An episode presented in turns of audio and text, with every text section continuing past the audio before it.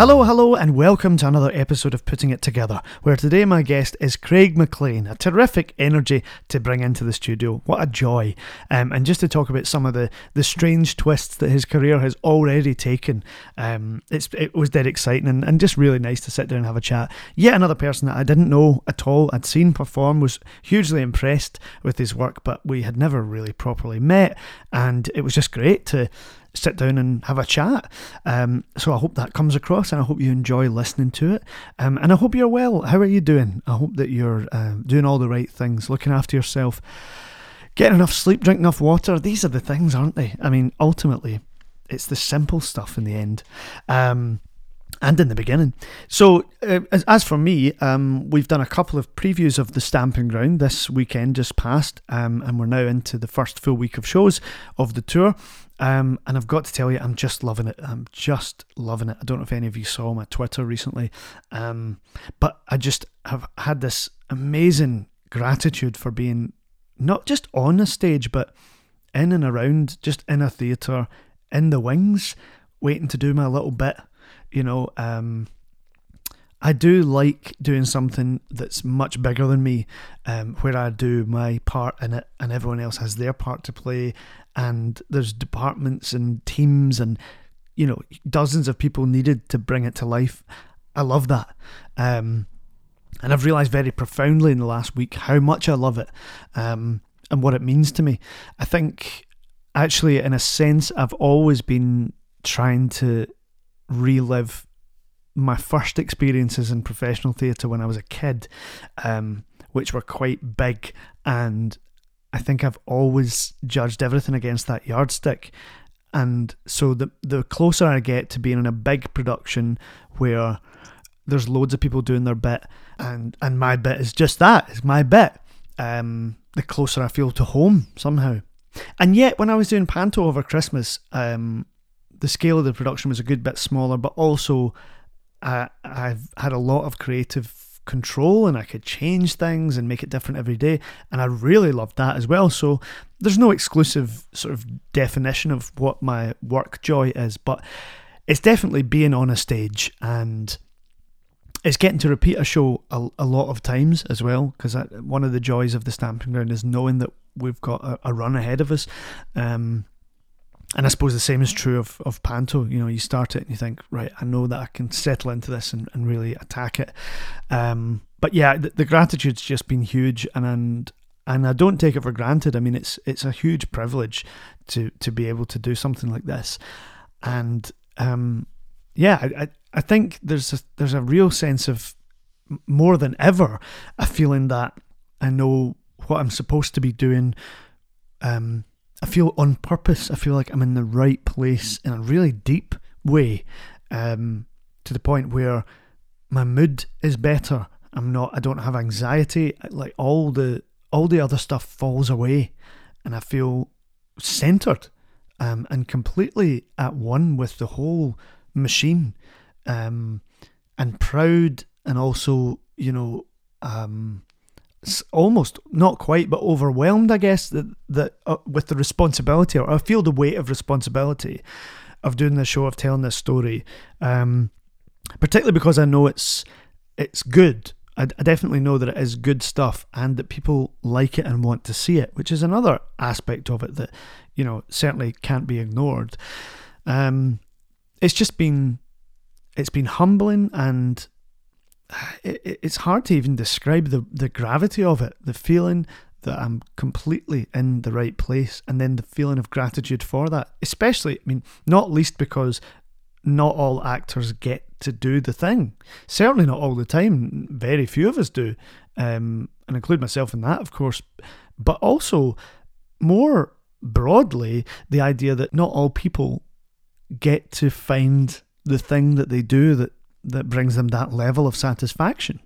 Um, I've always maintained that those types of levels of satisfaction are not to be found in the world. They're, you know, everything is fleeting, and it's certainly true. It's still true, even in this case, but it's pretty close to, you know, something that's perfect. Um, and I don't kid myself on that, that it will change and that it will go and things will come in. And, but I would like to. I mean, I don't know if I can say most people, but a, a, a, huge amount of people in the world go to work every day and do their thing and definitely don't feel that.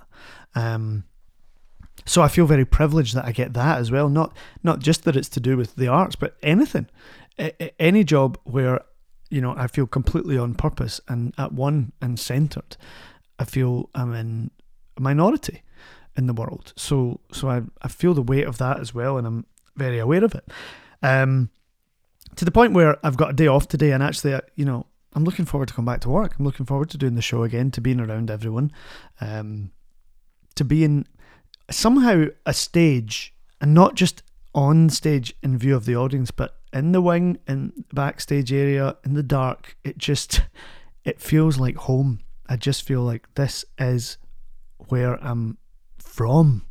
Um, not even so much that I've found it, but that that it was always there or something. Like I was always meant to end up there. I don't know. Um, I feel very strongly about it, as you know, and most waking hours are given over to either thinking about it, um, doing it, or reading about it, listening to podcasts about it, that type of thing. It's it takes over my entire life, and and I'm totally happy with that. Like I was saying, I think last week, you know, the the kind of acceptance of work is at the front of the whatever the front of my mind uh, at the moment, and that's okay. It, I suppose actually we could put last week's episode and this week's side by side and say, well, perhaps since I made that very conscious decision to say, okay, work is the thing, I'm focusing on this, this is my main thing, this is the drive of my life, then maybe, you know, doing that has opened up the possibility of me finding this this perfection in the work. Um, it's the removal of resistance, um, and and really the the sort of the lack of acknowledgement of any thought that says maybe there's something else that I should be looking at. Actually, being at work and going, I'm 100% in this, and this is why I'm here. I'm happy to do it. Um, and let's not forget, it's what I've always wanted. So to get to do it, I mean, I've got a responsibility to to give over to it in some way, to surrender to it, and to give myself to it. I, I believe that, um, and it is it, it is spiritual for me. This experience, the the people that believe that there's something in a theatre that's that some ineffable you know energetic thing or you know of all performances past and there's there's something sacred about that space. I think i used to kind of scoff quietly about that stuff you know because i was always one of those you know learn the lines and don't bump into the furniture type people. And whilst you know on a on a basic level that's still quite true and really important those those practical basic things i do think that there is a a sacred element to it a spiritual element something more than the eye can see, um, and something that's cumulative, that's built up over all the years that we've all done various things together and separately. Uh, you know, everyone that's on the stage in any given production has most likely been in others and done other things, and they bring all that with them. And then we collectively come together to tell a story or to to share something. Um, and it's not none of it's by accident, you know. It's it's carefully thought out and it's engineered, and yet beyond that, something we can't quite control or put our fingers on. There's an element of the well, the ephemeral, um, and also just something bigger than all of us, bigger than the sum of its parts. That for me has to just be acknowledged and allowed, and and I can no more explain it than I can explain how how the stars are, you know, sitting in the sky or whatever goes on out there that I don't understand. It baffles me when I even think about it, um, and I wouldn't want to explain it because if I could, then it wouldn't it wouldn't have the ineffable mystery. Um, but I celebrate it and I I surrender to it as often as I can. And if this feels woo woo or or odd to you or something, um, that's okay. I mean, the thing is, we're going to have different opinions. Maybe that's not how you think about it. Um, maybe you don't think about it as much as I do, or maybe you think about it completely differently. You don't feel as strongly, or you may feel strongly in a different direction. I don't know. Uh, I'm I'm fine with that. Um, but I'm I'm privileged enough to have this opportunity to talk to you about how I'm feeling, and I mean every word of it. It's magical. There's something going on, and I can't wait to keep doing it. Um, and this podcast is a is a place where I get to talk about it and share it with you, and that's that blows my mind as well. Still, still after 300 odd episodes. So let me tell you a wee bit about what's going on at Or More this week. I play a pie and a pint, as I always do, and then we'll get on to our guest of the week. This week is Quietus by Matthew McVarish. This is directed by Maggie Kinloch, and the cast is Andrew Agnew and Rory Ford. Now, this is the third in a in a trilogy by Matthew McVarish, the Life and Death trilogy, I believe. Life or Death, excuse me, Life or Death trilogy, exploring whether it's ever kinder or right to choose death over life. Um, this is to do with someone um, with on the autistic spectrum who has lived with his mother uh, until she died, and then needs other types of care, uh, and he doesn't want that type of care apparently, and, and but it's needed. It's co-presented with Ayr Gaiety, so it's on this week at Òran Mór until the 13th of May, every day at one o'clock, and you're your ticket, of course, includes your pie and your pint or equivalent, and at Ayr Gaiety it's on the 27th, the 28th, and the 29th of May with a similar setup. So, if you can't get to Òran Mór or you live nearer Ayr, then get down there. Um, Matthew McVarish's new play, and it's the third in a trilogy. So if you're if you're a long-standing Òran Mór Play Pie Pint audience member, you may even remember or have experienced parts one and two of this trilogy. How exciting! So there you go. That's that's this week at Play a Pie and a Pint. And for me, this week is back to Inverness. I'm, I'm in Glasgow in the studio at the moment, briefly. I'm going back tonight. And as I say, looking forward to getting back into it. I'd encourage you to support this podcast by following us on social media, PetCC Pod on Instagram and Twitter, and searching Putting It Together on Facebook.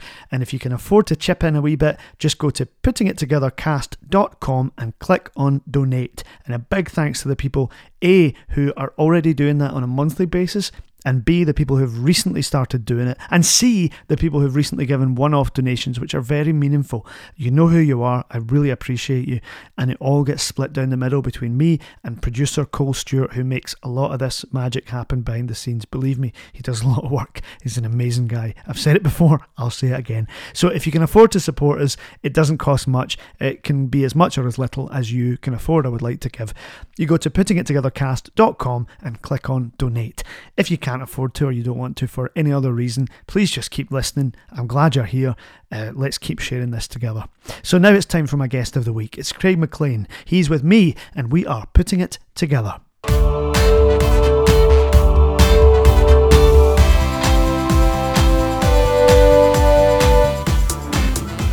See when you get pulled up in your wee van there? Uh huh. I'm waiting for a, a jacket for uh, for going to the Panto Awards. You know the way life is. And uh, I thought, oh, that'll be the wee delivery man. And I saw you looking, and I was like, yes, here we go. Your neighbour said the exact same thing. He's like, "You coming to seventy nine or whatever, whatever number it was?" I was like, "No, no, no, I'm just he's forty three. He's like, "Oh, right, aye. Oh, I'm just expecting a parcel." Everybody's looking out like, yes. Not that I'm boys- disappointed. I'm not. It's okay. I'm glad you're here. What are you wearing? Uh, I got this sort of spangly thing. Nice. Uh, I can't remember the exact color scheme of it. I think it's bright blue, with like like I think it's like fleur de lis kind of sparkly.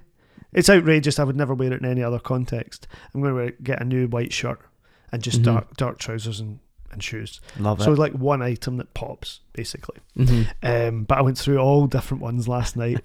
Like I've been for weeks and weeks. I've been like, I need to get something. My girlfriend's going, going to hurry up, and she's ordered all the different dresses and all the rest of it. So finally, last night I start sending her screenshots. She's like, "This one, the pink one's nice, bright pink jackets and all this. Just not the way I would normally do things." But anyway, finally we got one. Love it. Hope it fits. If it doesn't, we're fucked because it's Easter weekend, so I'm not going to get another delivery. You excited? I am, yeah, I really am. Where is it? Where is it being it's held? at Trafalgar Studios in the West End. Oh, wow. Yeah, so kind of fun. Love it. Anyway, so that's who I thought you were. The delivery boy. Unfortunate. No, no, very fortunate that you're here. But the, he may come during this interview, so I'll stop and go and get my jacket. No worries. Um, so tell me about you. How are you today? I'm good. No, it's good. It's a lovely day outside, and uh, It helps lift the spirit, eh? it does indeed. I. But you were Uh, saying you kind of feel like you've maybe hit a wall or something. We were just talking about because I don't really know you.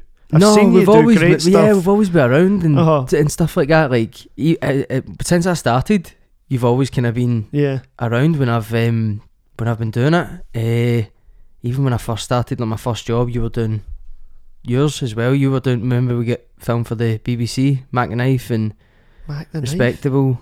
respectable. I know Respectable Widow and stuff like that. That was all the way back then.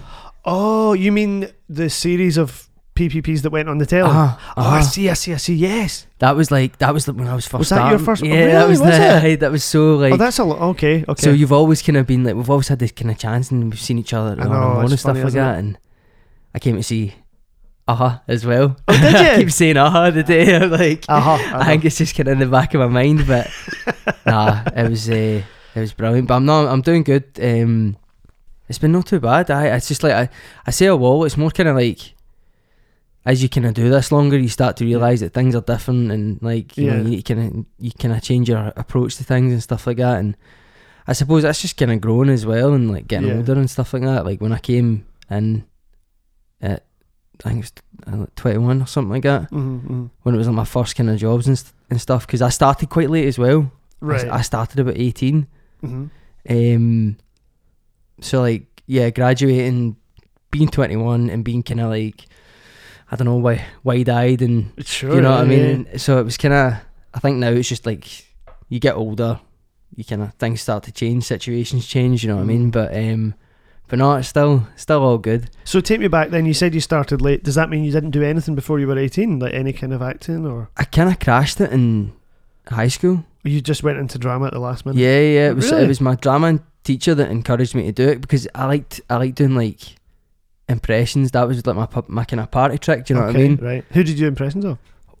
Everyone. Uh, uh, there was a point where it was like everything for like Camden Bar, Chewin' the Fat, Right. um, Johnny Watson, The Only Excuse. It was all these kind of characters All and stuff like that Scottish that, favourites. that we'd kind of grew up with. Yeah, and yeah. then even going back to like Rikki Fulton and all that sort of stuff, it was just like it was kind of what we did where Yeah. I was from and stuff like that. That was our kind of like our way of like imit- imitation, I suppose, and our way of Yeah. kind of acting. Mhm. And we never had like drama schools or like drama clubs and anything like that. Where I was from, it was like Where are you from? Holytown, just outside uh like Motherwell. Yeah. We say Carfin. Uh huh. Exactly. I, I knew just- from your accent that you were from Lanarkshire, but I wasn't sure. Mhm. Yeah.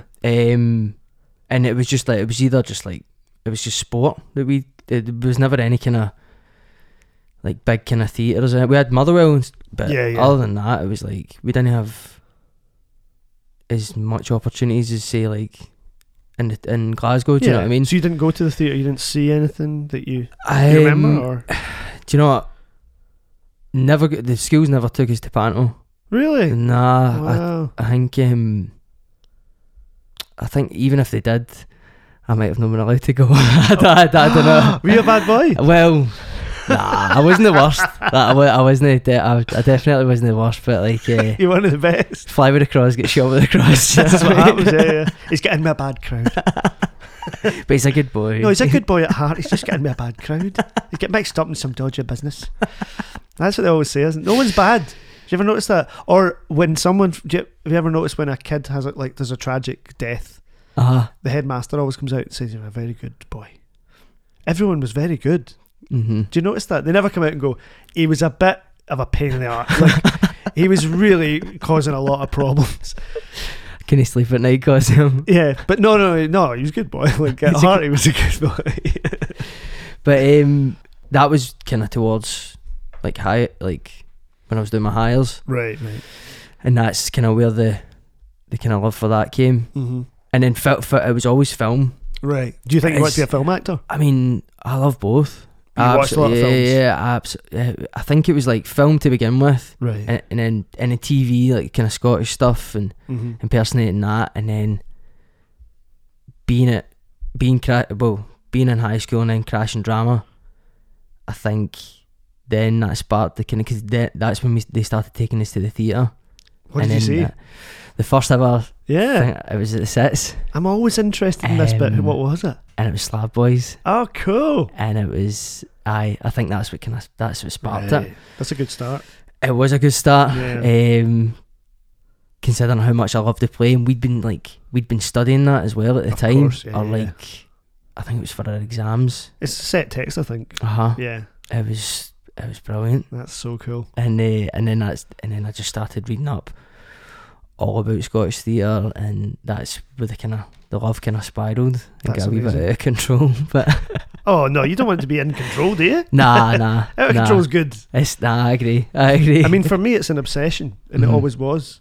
And I think I kind of always assumed that that was true of everybody, but it's not. Like, it's it's funny how because you you always get the there's like film actors are always more into the theatre and and sometimes it can be like a 180 but I think for me especially up here the Mhm. stuff that I've seen I've um it's just kind of it's grown my interest more and the stuff that happened before I started as well like when you go to college and you and you start to learn more and more about yeah, the industry, or the, in particular the Scottish kind of theatre Mm. side of stuff, like it's exciting to see the stuff that's happened before, during, and it's yeah, coming up. Do you know what I mean? It's all good stuff, and yeah. It's an, it's been an amazing journey, Scottish theatre. Uh-huh. I mean, in and of itself. I don't think it kind of gets the recognition it's Yeah, due. Do you know what I mean? Like, Yeah, I that's think so. I mean, opinion, but, no, but when I talk to people who work down south, you know, often when I'm saying what I'm doing, I do feel a kind of a weird, like apology for it coming out. Not literally, but you know, I do Scottish stuff, and I can, I almost imagine that they're thinking, oh, just whatever shit goes on up there. And the reality is, it's such a rich and varied scene. Such amazing work gets done. I don't think people often realise. do you know think that's Maybe that's my own insecurity, though. no, no? But I think that's quite a Scottish thing Yeah, as well. We we tend to Oh, don't worry about us. Apologise. just, do you- yeah, do you know what I mean? It's kind of We don't get above your station, do you? Well, no, do you know what I mean? Like, yeah. I, I know. Can I always try and keep your feet in the ground? But Yeah. What's your favourite kind of stuff to see now? Like when you go and see what kind of gets you, you go, oh, that's my kind of thing. right now, it's changed. Yeah. It used to be when I was like, when I was a student, it used to be like, I don't know, um, kind of the kind of almost kind of restorational comedies and stuff like that. It was Mhm. weird. Like I, I never ever thought I would like that sort of stuff, but yeah. done the way it's been done, the way I've seen it, kind of adaptations of old text and stuff like that, made Scottish. I was like, this is brilliant. Do Like what I Les mean? Lochhead's. Absolutely, from Molly or yeah, like yeah, yeah. It was just um, when Andy Clark played Tartuffe. Yep, yep, yep. Do you know what I mean? That sort of stuff. It's like I Andy's just think, amazing. Oh wow, An amazing talent. uh huh. Yeah. I've been lucky to kind of. I worked with him. We didn't get to do the. Well, I didn't get to do the play in the end, but I've been lucky to like work with him in the rehearsal room. Were you Um, understudying? No, so I was lined up to do the play, and then I snapped my leg. Oh, this is yes. I yeah, remember yeah. this. We were- we were doing Mr. Moonlight, and Andy was playing Frankie Vaughan, and it was just she being in the room and just like watching him do his thing. It was like wow, and it was so cool. Kyle Gardner did it in the end, did he? Kyle ended up doing it. I, I Yeah. so I I think it got to the Thursday, and I'd met Kyle on the Monday, Mhm. and we'd never um like we'd never met before, but we just had a mutual mate, Mhm. um, our pal Jack, and he was like, yeah, we just we just had, he just seemed like a really lovely guy. I'd never seen him perform, but I know that he was doing the play the week before, and then when I wasn't, I couldn't do the job. We were about four days into rehearsals, and I think that night April phoned me, and she was like. Craig, I, I hate to ask this, but do you know anyone that could do your part? It's the worst question, isn't it? and I was like, yeah, okay, I'll go and I'll go and have a think. And automatically, Kyle came into my mind. As I say, I'd, never seen him act, but I just kind of got that feeling that he could really bring something to that character. Do you know what I mean? The character that like I we tried to do three times before or twice before. That was the third time we tried to do that play. What because of the pandemic and everything? COVID got it the first time. Yep. Then we all got COVID Yeah. the second time, and then the third time Your leg. broke my leg. They, it comes in threes. They say that, don't they do, So, aye. so now that's it done. Kyle is great though. Amazing. Yeah. Absolutely amazing. That was a really enjoyable play, yeah. He owes me one though. Yeah. Well, something will happen. Don't yeah, worry. yeah. Even if he gets a call, I want a phone call. You're on. is, there, is there a sniffle? Is there a slight? Is there a wee itch? I'm on. I did banter with him and it was just a joy. oh, I can He's imagine. just like so alive in every moment. One Love of those it. performers, you know what I mean? hmm So now, I mean, you're, you're going back. You were saying you loved restoration comedy, which was a surprise to you. But what now gets you? Right now, Yeah, I'm always interested. I mean, like, because the taste have changed for me so much as well. Like, I, I used to think Blood Brothers was the most fantastic piece of theatre I'd ever seen. And then I saw other pieces of theatre and it changed. for me now, I think where I'm where I'm at as well, and what my particular taste is, is very again Scottish, particularly Glasgow Mm. stuff that's happening here. I, that's, that's terrible. Sorry to the, all the Edinburgh folk, but like, but I just it's it's where I'm from. It's close to home. Like, you know, I- it's just it's just it's kind of that's where my interest is at now. Do you know what I mean? Learning more about where Yeah. we're from, Yeah, yeah. Where you came from, and all Mhm. that. So, and you know, you know, the, there's the classics. You know, there's the Steamie. Do you know what I mean? There's Mhm. Men Should Weep. There's amazing plays, and it's just making me kind of want to. And it's but the, with everything happen happening with like. Like the Billy Connolly story that's coming out and stuff like that. Mhm, I I just think it's an exciting time just to kind of just dive right into Yeah. you know, kind of home comforts. I don't know, but Yeah, that's yeah. that's my personal opinion. Like I've I've kind of drifted away from, you know, the American texts and the restoration comedies, and I'm just kind of like I just kind of want to kind of keep it close to home. That's cool. Yeah. I like to hear that. I like to hear that. There's so much before you even step off your own doorstep, really, hmm that, that we need to see. And we're storytellers here. Do you know yeah, what I mean? yeah, at heart, for sure. It's a city of good stories, Yeah. and I think uh, I think that's yeah, um, that's what's exciting me. There's Connolly's a, good great news. example of that, isn't he? Mhm. I mean, that's that says it all about Glasgow and about stories. Mhm. That and especially his approach. I think I always think the fact that sometimes he tells stories that he's picked up, well, often from someone else. That it's not about him going, "This is my unique take on the world." It's actually this is how I tell this story. You know, I love that. Uh huh. No, definitely. It's um, especially with the Scots as well. Scots is on. Yes, I'm going to see that tomorrow. I mean, This, What will- this is going to be two, like three, four weeks down the line when people hear this. So it's already been in New York. it's stormed it. It's sold out. But it was great. Let me assure you, in the past, it was great. definitely. Um, I think that's just a classic example of how exciting things are Mm, yeah, for right sure. now. Um, no, shout out to the Scots cast. Hundred percent. And also, I think like jokes for me, right? So, see when someone tells me a joke, see if I know it, I usually go, "Oh, no, this. Keep going." Do you know? I don't go, ah, "Oh, I've heard that," because everybody's version of it's different, and I want to know what they're going to do with it. So I go, "Right, I'll settle in." You know, especially if it's someone I know is like a funny, you know, like if Darren Brownlie said to me, "I'll tell you a joke," and then I knew it from the first line, I wouldn't definitely stop Aye. it. That would be a waste. Do you know what I mean? I love that about us. I want to hear the version. Aye, we take a story and make it an even better story Aye, sometimes. well, don't never let the truth get in the way of a good story, right? That's true. That is true. So, what was your experience like? At, you were at Motherwell College or New College Lanarkshire, I yeah? was, aye. I was indeed. You went straight Um, from school. straight from school. Um, it just so happened that there was a course Yeah. uh, right next to Holytown. yeah. Um, I'm working on a series of uh, Lanarkshire musicals, by the way. oh wow! Holytown's going to be uh, instead of Hadestown, way down, Holytown, way down under the ground, and um, a Motherwell instead of a Mother's Song. Uh huh. Um, there was another one I can't. Oh, Hamilton, of course. so if you think of any other ones, give me a shout, would you? We got Bellshill. Yeah, what would we do for Bellshill? Ah, Sheena Easton number maybe. Yes. Oh, someone said that there with Bellshill on or something like that. Some Sheena Easton thing. Anyway, sorry. You were saying Um, you went to Motherwell, yeah? NCL. Uh, it was great. Um, Musical just- theatre? No, just acting. Acting. Right, no, right, right. I'm. Oh. Oh, no. Oh. I can't. Uh, Okay.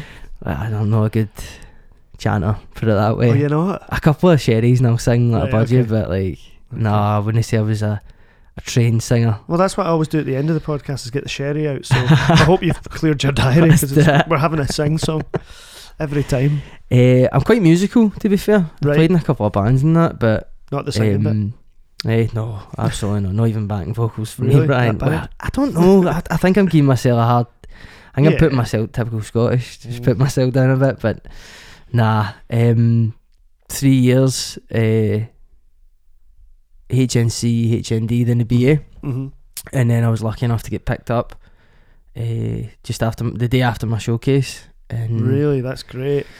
and then since then it's just been nuts. You had a good run, like a, a good initial kind of run of stuff, right? Aye, totally. Um, I- I've just been dead lucky. Mm, Well, well, Um, there's an element of that, yeah. It's uh, it's been crazy because like for this for the very start at the Òran Mór, um, right up until now, it's just it's it's been really good. Do you know what I mean? I've got to ex- experience loads of different things as well. Like Mm. Because I did kind of come into this kind of like a blank canvas. Like it was very much kind of learn on the job.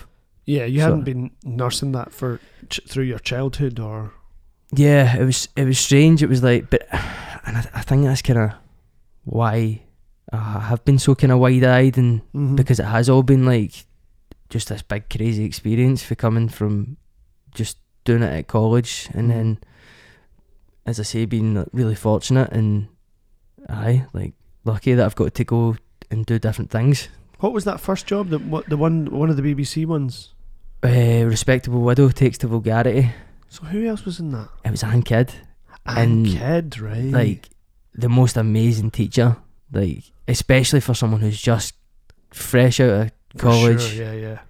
their first job as well. Do you know what I mean? And Uh-huh. it's it's a two hander, and we go on tour and stuff like and stuff like that, and just to le- to learn about uh, about the good old days as well. Like Yeah, stories and stuff. You would love that, right? oh, I've got some amazing stories for Anne. Yeah. Um, and uh, yeah, just getting to kind of be in her company as well was just such a laugh. Like, yeah, and you know that you, you know you're familiar with the Autumn dressing room. Of course, yeah. Got a cracking story. Go on, go on.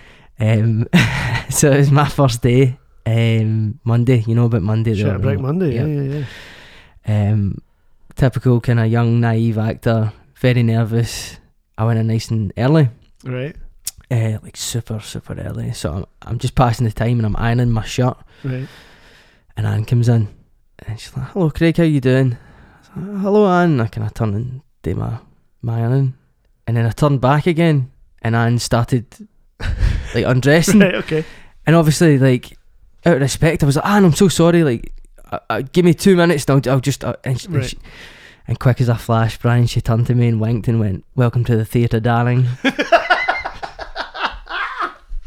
Yeah, I mean, you might as well get used to it, right? Honest. There's only one dressing room. Uh, Brilliant. You should have seen it, the one that they had before.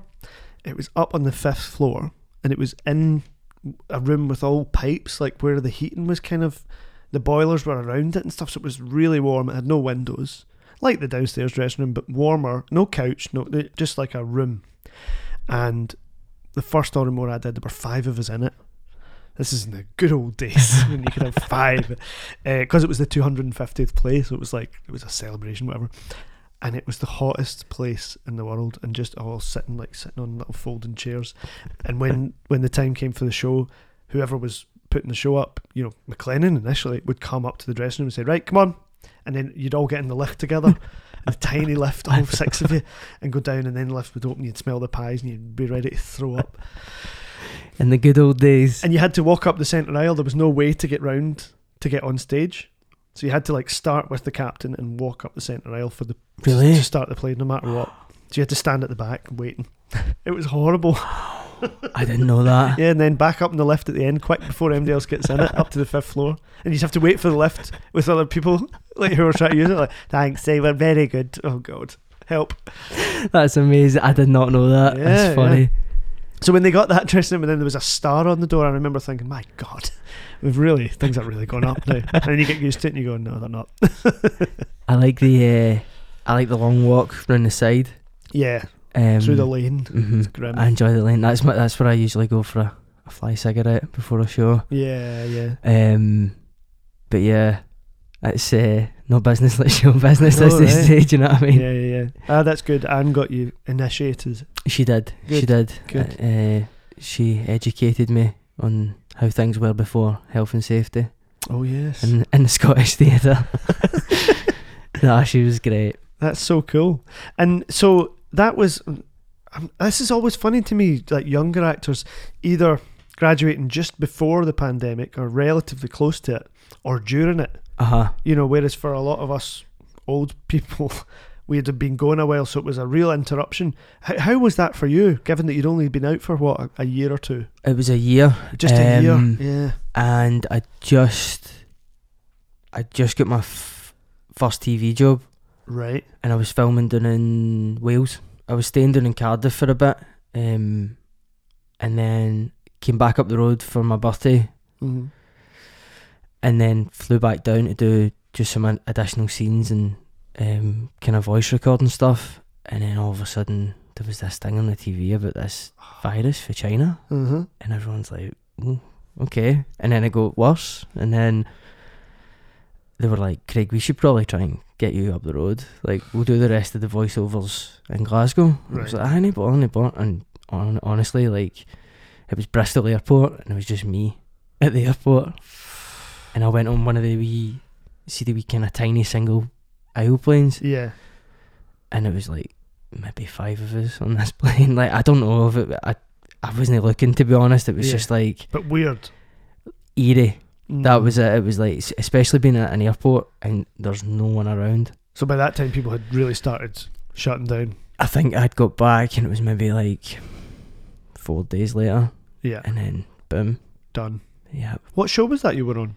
It was a show on CITV, so it was a kid show. Mhm. Um, it was Project Z. Um, it was a, it was kind of like a. Do you remember like Jungle Run Jungle or Run. Raven sort of thing? Oh yeah, yeah, yeah, yeah. You know how in like Raven, there's the, the kind of there's the fictionalized character Yep. in the game. hmm hmm Um, yeah, so I was like a, and at the time in it, it couldn't have been any better. I was like a, like a young kind of zombie apocalypse survivor Right. kind of guy. You know what I mean? And he's going around, and, and the kind of the premise of the game show was like zombies. You know, if the zombies touch you, Right.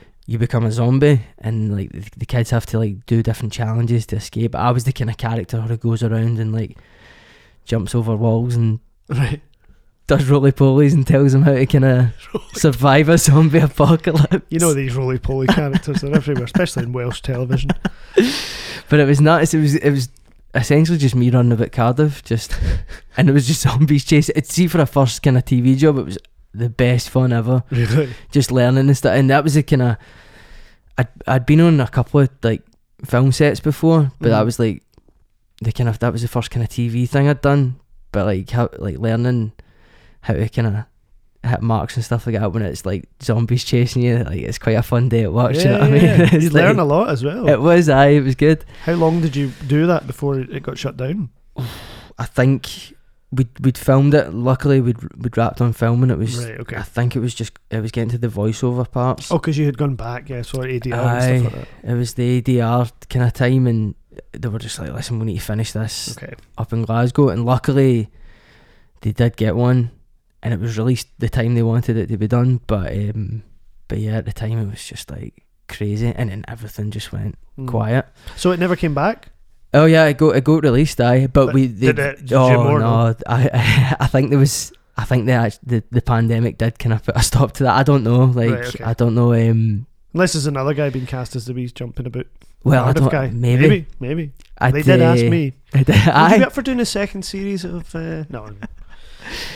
Um, but it was uh, I think it was yeah like touching and getting infected and becoming a zombie and stuff like that. When we were that kind of came out just as we were doing the Oh, yeah, whole. I've just realised what you're talking about. Social course. distancing and all that sort of stuff, and coughing on folk, and it was like, Yeah, that's probably not the kind of message you want to be putting out there, of course. So there was no zombie show after that. So I think, yeah, we did a, we did a series, or no, I was the second series, but then that was it. right, okay. But yeah, funny. And how did you survive the pandemic? Did you go did you go slightly mad like me or were I you lo- quite together? Well, I loved it. Did you love it? You're one of those people. I quite Yeah. enjoyed myself. Relax. Well, yeah, kinda. hmm And it, the only thing that was frustrating was work. yeah. Um, but I was still, as I say, I was actually still quite lucky, like in the fact that I did I did work over the pandemic. What did you do? Um, I worked on Tetris, Oh, cool. the cool. movie Tetris. Yeah. Um. It's just coming out, isn't it? Yeah, I think it's yeah. It's just if not, yeah, just yeah, just getting released soon. I think. Were you one of the Um, blocks? No, the I was actually. it was um, A good four is good, like a straight line. That's what you want, isn't it? Tetris is solid, isn't it? Good. Can't beat it. You can waste Oh, you loads yeah. of hours. I get why it, like it has been so popular. It's Like, those simple games that I always get hooked on, like a game that you can get on your phone. I, re- I don't do gaming as such. Uh-huh. see, like a puzzle where you move squares one side and up and down, all that type of thing. Oh, I'll do it for hours. the story of how it came about as well. Like Right, so I've not seen it, so I'm looking forward to seeing it. Don't tell me, but, I will, I will not. but But, what did you uh, do? Tell me.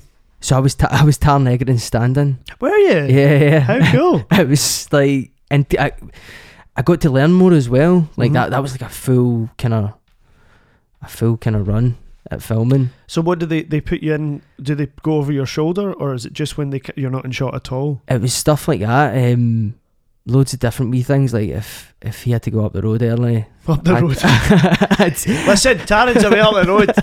Get Craigie boy in get the boy into Get it. him, yeah, young fella. What was his name? That Welsh, the Welsh boy that was jumping the walls when he was going up the road. Right, very good. But he was um. I I'd, I'd, I'd like stick his jacket on and turn over the shirt. Shut up. fuck's sake. So if ever they see Tetris and I get to that shot, I'll be like, "That's my shoulder." If it's just the jacket. I slept when uh, when If Ju- Taron was going up the road, I'd stick his jacket on. you can take the boy out of Holytown. but um, it was it was mad because the last day, last day I ever seen him was in Bellshill. We were shoot, we were shooting in Bellshill, and he was like, and he because we be, he became really you know kind of friendly and stuff like that. and Mhm. He, he he knew I was an actor as well, and Yeah. there was a couple of things where I had to like help out um for like phone call scenes and stuff like that as well, and I'd have to re- read in or whatever. But Mm-hmm.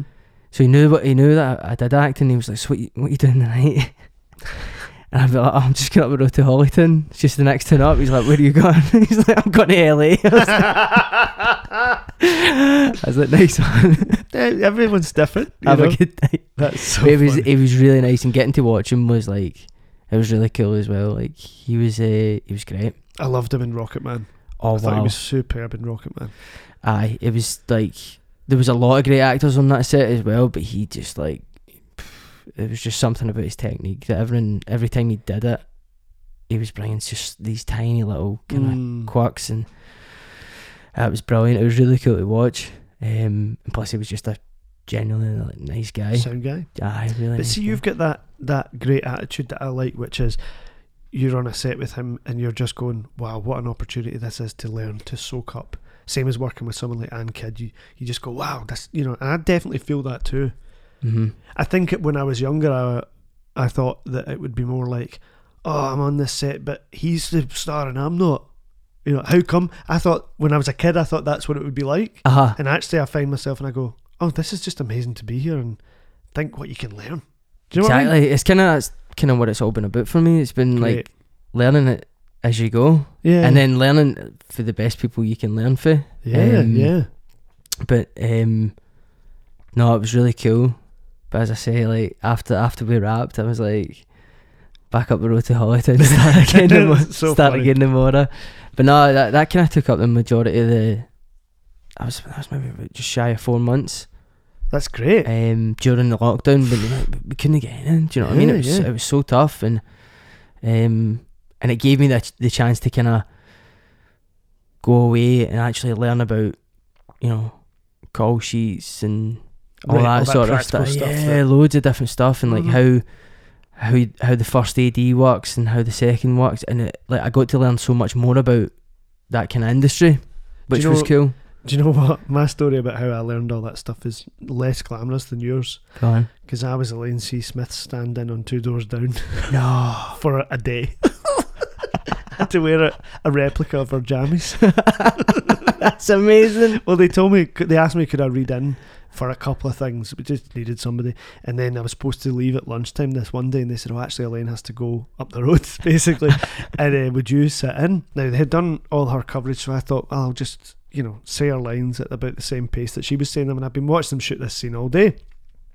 And we had a bit of lunch, and then I came back from lunch, and there's someone walking towards me with um, a replica of her jammies and dressing gown in cellophane. They were like, there you go. And I was like, "So, well, what? and they they had nowhere for me to get changed because I didn't have a trailer, obviously. So they put me in the the unused set of her living room, which they weren't shooting on. So I was in in the dark in this fake living room, changing into Elaine's jammies. And then I had to sit and say her lines, but just in case my arm was in shot, I had the jammies on. so very similar, and yet very different. Aye. You know what I mean? But I, same thing. I was just watching and going, right, okay, so that's what he does, right? Okay, I see what this one is. Listening to the terminology and just trying to get a sense of how it all worked. Could you imagine one of the runners just I don't know slacking on the job and going round for a, a fly skive on the set and catching you in Oh. the jammy? I'm so sorry. I know, mad. But it's often happens where I go, oh, here's yet another bizarre situation that I'm in because of this job. Do you ever get that? You're Oh, like, aye. What is this now? Do you know what I mean? It's sometimes sometimes when I'm like, even when I was like when I warm up and stuff, I do think to myself I'm like. Some of, some of my mates are out there just doing like just in like what others deem as real jobs. Yeah, so called normal. Uh huh. Mm-hmm. Um, and I do, I do, I do think sometimes I'd like I laugh. Do you know what I mean? I've got a, Yeah. Have got a cracking photo of um, Big George Drennan. I took a fly photo of him when we were backstage and the panel just there, Yeah. and uh, he had his his brassiere, but he'd taken his his dame's frock off, and he was just in his like his men in tights, Right. his green tights, and he's just kind of like looking in the mirror. And you know he's drifted in, in a way. he's drifted away. This is during the show, by the way. Right. and he's drifted off and the caption was why do I do this? Because that's what George used to say to me all the Did time. He's like he's like I don't know why I do this Craig. He's like Oh. I've got a family. But he's amazing do you know what I mean? he's absolutely amazing. Such he a nice knows fella that, like, well. oh he's he's brilliant. He's great. they were telling me he was telling me about um, him and John they were saying that you were doing a job together. And he thought it was some guy called Brian Feast Bride. Oh, that was so funny. He was texting me. I was in I was in the More helping Gary with the initial development of the Billy show that he's Right. about to go out with. He did some sort of work in progress showings and I was helping direct a wee bit. I think so, Joe Douglas had taken sick, so I was it, it doesn't matter, but anyway, just after the show I looked at my phone and I had this I had text sent George a message saying I hear we're working together next week because I was doing a development with Kielty. And I got a text back from George oh, aye, how did you get that job? Well, how did you get involved? And I was like, oh, I'm playing because there's a music element or something, some vague thing. And I was, he was like, oh, do you want a lift or something? And I was like, no, I'm all right. And anyway, blah, blah, blah. I'm sure we talked about it when he was on the show, but he thought I was his mate from the pub in East Kilbride. Somehow that I'd managed to claw my way into a John Kielty development. I don't know how he got that. And uh, he, until the morning of the thing, he didn't realise it was me. he said that he was like I messaged him and then he messaged me back saying Keely got me the job That's right. He's like, he's like how'd you know Keely? how'd you know Keely And I just this image of him thinking, "Aye, Brian McAlpine or Brian something, uh, Forrester for the pub," and he just couldn't get his head around it. And I, I couldn't understand why he was being. He seemed to be relating to me differently. He was like, "You're doing what?" And I was like, "George, come on." anyway, when I got there, he explained it to me, and I was like, "Oh, this is hilarious." Is he even on the show Yeah, just Oh, after wow. that, actually. So we did we did unravel that and figured out exactly what happened. oh, I love it But that was a while ago, so I've forgotten again. he's brilliant George Yeah. so funny I did my first Òran Mór with him actually. Oh, really Yeah, yeah. And you know, to me, like then everybody, everybody who'd done more than one show, to me, I was like, wow, they're you know, oh yeah like when someone. I remember Andy Clark saying to me when I first started, I said, "What you up to?" He was like, "Well, i I've just finished."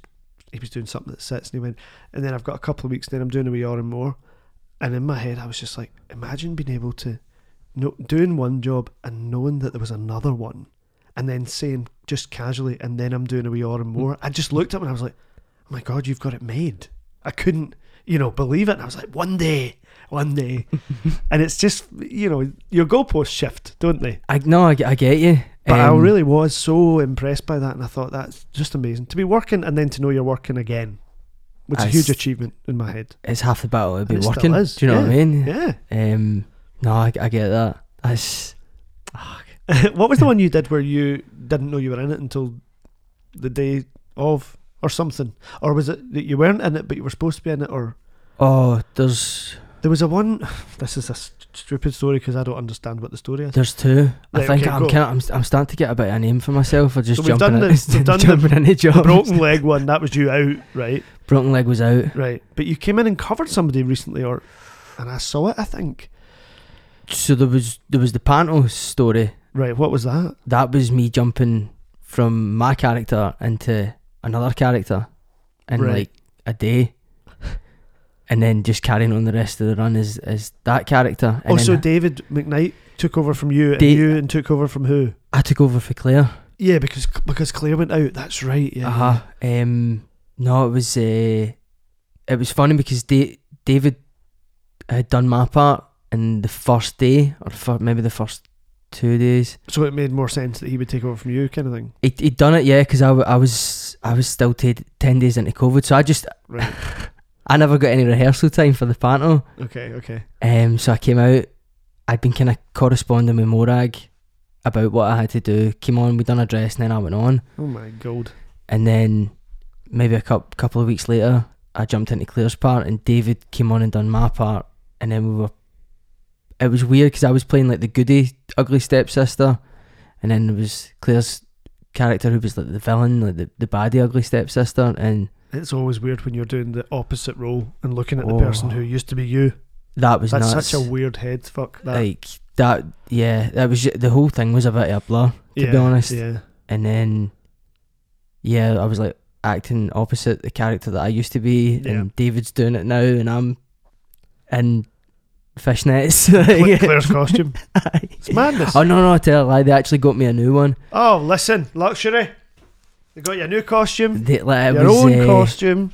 I, ma- I made her my own. She she had like a Amy Winehouse sort of look, um, and I think Claire was going for like Rocky Horror sort Right. of thing. Right, right, right. Still looked absolutely horrendous. Like I had to black out my teeth and stuff because that's Alright, what Claire okay. was doing, and like the ink and stuff. Oh, the You're supposed to look horrendous.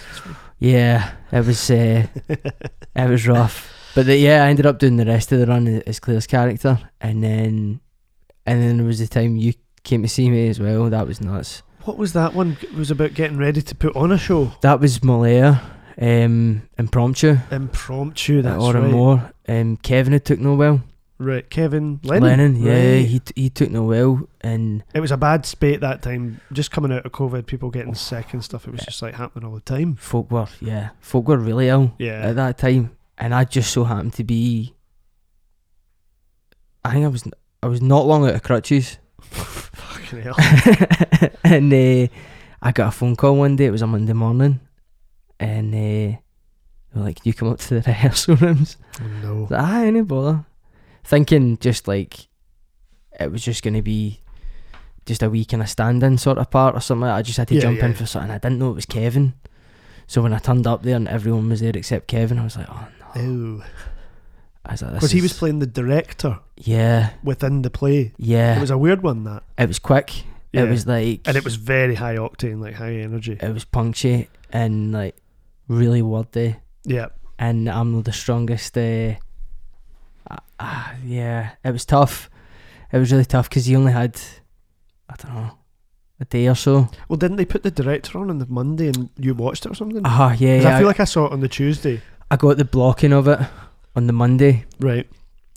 and it was just a case of right, study the script, like hmm mark out where I need to be at, at each point, um, and then the next day, I think I saw it that day. just Because you were there with the book, but I just kind of forgot instantly that you had the book with you because you just were kind of looking at it and then just going, just to be you know, fair, going I- for it.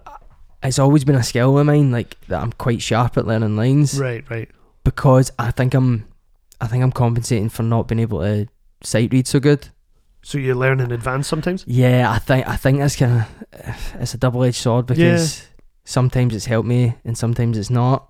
Um, but yeah, I always get I always learn my lines like super sharp. It's great. It's a great skill. Um, Just keep, because it's a muscle as far as I'm concerned. So the more you work it, Totally. the stronger it gets. Um, there's times where it's it's maybe been my downfall, but I it's just I'd rather go in the, the room and just know what I'm saying, know how I'm Yeah. saying it and stuff like that, rather than you know, because I, I probably am, I probably am dyslexic. I've just, Right, you you know, just don't- as a kid, like Sure. where I was from, like majority of us is were probably, do you know what I mean? Um, we weren't strong readers. Um, So why would it be a downfall to do that? I don't. I suppose maybe some people think you might get in a pattern and stuff like that, but I yeah, think I suppose people do say that. I, I'm not sure about that. I, I, my personal opinion is not. If you, you know, if you've got a good enough imagination, you're still you're keeping creative with each day in, re- in rehearsals. So you still like, take direction, don't you, and try stuff. take re- take direction exactly. It's um, yeah, it's I don't know. It's a, I I think it's a bit of a double edged sword learning your lines and stuff like that because there's just yeah, it's But it but it worked in your favour on that occasion for sure. I sure. think so. Yeah, yeah. I I think it still does. Um, and it's something that I've just always done. I've just you know learn your lines, turn up and do it. Like Mm. that's kind of that's kind of how I've done it. But um, That's a good, simple, straightforward work ethic that some Uh, people yeah, could was- learn from. it was Cillian Murphy that Was said it? that. Yeah, yeah, there was someone was acting asking him for um his acting methods or Mhm. advice, and just went like, yeah, just learn your lines, turn up and do it. like, That's it. That's it. but um, yeah, I tried to learn as much of that script as I could, um, and I did. To be fair, I got I got majority of it down, Yeah. but I still I, th- I thought I, I had an opportunity because he was the director, clipboard it. Do you Oh, know what I mean? And just start throwing paper around like as you go. yeah. Yeah. Uh, but then I remember getting off and being like, I don't remember what just happened there. That because there was like Yeah. there was people there. There was a crowd there, and it wasn't like it wasn't a rehearsal. You know, I think we'd done a dress in the morning. and we were just like, right, let's do it. And I, I, I remember getting off and just being like, what just happened? Can't can't remember. Because the sort of mist descends, doesn't it? And you're like, Ugh. I mean, yeah. But it's it, something always happens, doesn't it? Like you always do it Yeah, in some way. yeah. Doctor Theatre. yeah. Like what's the worst that can happen? Yeah. Even that when you don't say the line. I mean, someone will say something. I wonder if anyone's ever left anyone hang it hang it to dry before. I mean, it happens, but then somebody else will say something, Yeah, true, or something else will happen. It always happens. true. I get, I forget lines the second before I'm supposed to say them, and a very quick thing comes across my head. Goes, I don't know what the line is. Oh my god, I'm going to die. Oh fuck, fuck, fuck, and then I, I go, just open your mouth and I open my mouth, and then it comes out, like all in in a split second, just occasionally, and it's terrifying. Have you ever noticed with like people who aren't actors say, "I don't know how you can learn all those lines." Mm. Oh, all That's time. quite a yeah. How do you remember all the lines? you do you do like a solo show and it's an hour and they go "Ah," you speak to them afterwards and all they can say is how do you remember it all I'm like yeah well, you've just bared my soul in front of you. I'm fucking killing myself for you up here. You've done the Everest. yeah. It's uh, amazing. oh what you mean solo stuff? Yeah, yeah. Ah, just It's like great fun though. Yeah, and so much freedom. Because yes you you might forget it but also like it's fine and you can say whatever you want. If you're okay with that bit then it's fine. Yeah. The- It's uh, the comedy stuff is easy because the people that come to see it already like you right. so they want you to do well and they trust you so you can say anything doing doing a play someone else's play to an audience who doesn't know what they're getting i think is a whole different you know ball game i have, a, I have great respect for people doing that Oh, I mean, it's still yeah, it's still the Everest for me just to go up there. yeah But and I like mad respect to like yeah. I'd love to do it. I'd lo- I would, I would, but I'd, I'd definitely like yeah, you need to work so hard on it. Like that's that that and that's the thing, like it, it comes down to hard work as well to be able to go up and do that on your own. you have Wow. to put in the hours for that kind of thing for sure Yeah. but like with anything what kind of thing would you like to do if you were going to do a solo Oh, absolutely no idea. Like- Um, I mean, that's what I liked about uh huh because I, I actually went in not knowing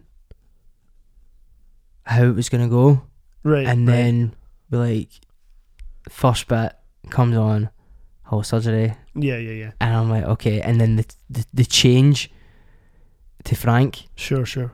It was just like as soon as that happened, I was like, oh my god, this is like this is gonna what yeah. so you just go back and forward. You start to Yeah, get yeah. the format. Which Uh, one did you see the christmas one or the more recent one?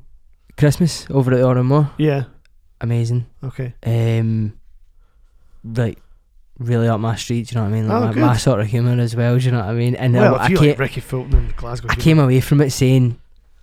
There's so many people I know who would also like this, you know what I mean? Like Mhm. from where I'm from, or like family or friends and stuff like that. There's Yeah. it would it resonated with, with a lot of folk that I knew and myself, and it was yeah. The, Well, ch- the, nice the, the, the two changes between Janice and Frank, and then because I just went in thinking one character, I wasn't, I didn't actually know that it was going to be the two, Okay. and I thought that that's pushing it, that's pushing it even further. Do you know Mhm. what I mean in terms of like acting? But There's going to be more characters in part three, you know. the cruise, The cruise, because anyone can go on a cruise. oh yes, They're all going to show up. I love it. It's going to be a cast of thousands. Where are you going to be? Just order more this time. Right, okay, Because it's, for me, it's the best room. It's the best audience. they are. And I don't have time or resources to organise a tour this year. hmm Um, it's a huge undertaking. So to do it just up the road, it's amazing. It's a great place. It's just joy, and there's just no downside to it. No, So as long as people show up, it's just beautiful. It's it's easy. Cole helps me do it. Cole's amazing. Gary directs me, and it's just like dream team. yeah, So it, to me, it was just like it's almost just doing it for fun. I'm like, do you know? what? I wonder could we fit in a quick aha because it's a laugh, easy. Do you know what I mean? Just joy. the cruise will be good too. Ah, they're away on a cruise, and then you, as soon as you start tuning into people's stories about their holiday, I love holiday stories, Glaswegian holiday stories. You know what I mean? Oh, it's marvelous. You know, the pasta stations and different bits. You know, that's all inclusive, and people tell you about what drinks they had, and it all tastes the same. The rum, the whiskey, and the brandy was all the same stuff. You know, the local spirits, that kind of shit that you just know you've seen Yeah. it, and I love all holiday patter, and like buffet patter. And then entertainment. What entertainment's going to be in the boat and all that. It's just it's just right. meeting for- meeting other Scottish folk. right. They're d- just they live down the road. I can't believe it. You know, do you know the McGowans, etc. Ah, you do that, don't you, when you go Yeah. abroad and you bump into another Scot? Suddenly, you, you would never talk to somebody in the street, and then you're like, "Hi, you're from Glasgow." I can't believe it. The further away you are, the more meaningful it is. Oh, aye. Like I Mhm. met some Glaswegians in Thailand, and I was like, "They're my best friends." Went out for dinner that night. We are playing pool. Oh my god! I'll It's all- touch. It's almost like you've known each other for ages as well. Yeah. Hey, oh, good to see you, mate. Can't wait. And then I'm like, I don't know these people. What am I doing? Scottish folk abroad are funny. so funny. Yeah, it's always a laugh. so yes, I'm looking forward to that. That would be great. I'll be there. Why are we talking about? We're supposed to be talking about you. What are you going to do next? Have you any plans? Oh, um, acting or just in, in life? I don't know. I don't know. Tell me about you. I bought myself a van, didn't I? Did you just get the van? I did. I right. I So you're going to get you're to get used out of that. I'm gonna kit it out as a camper van. Oh yeah. Yeah, yeah, Oh, that's the plan. amazing. I'm quite handy with like woodwork and stuff like that, so I'm. I mean, yeah, that's the plan. Maybe you Do can help me with my caravan because it needs some bits and bobs. You got a caravan? Yeah, which I'll show you. I'm looking for handy people because right, I took it to a place to get to get it fixed, and they did something called a habitation inspection, which I'd never heard of, and this cost me two hundred and eighty pounds. And what came out of it was a list of things that are broken. All And I was like, "Yeah, I know, fix them." So they've And they didn't do anything. They just told me about them, they've just charged you for your bill. just for to look at it. Wow. And then I said, "When's it getting fixed?" Oh no, we can't fix it. You'll need to bring it back next month. And if you can fix it yourself, you should because we charge ninety pound an hour. I'm like, I know that now, don't I? So any help is appreciated. yeah, yeah. Is it quite an old caravan? Uh, it's about fifteen years old. So we just try to be smart about it now and not take it to so-called experts because I just get charged through the nose. So-called experts, Yeah, cowboys. yeah. I, I like so-called expert cowboys that I know personally, like yourself. Jack of all trades, master at none. exactly, exactly. Listen, thank you very much for talking to me. Come out and have a look at the caravan now. Let's do it.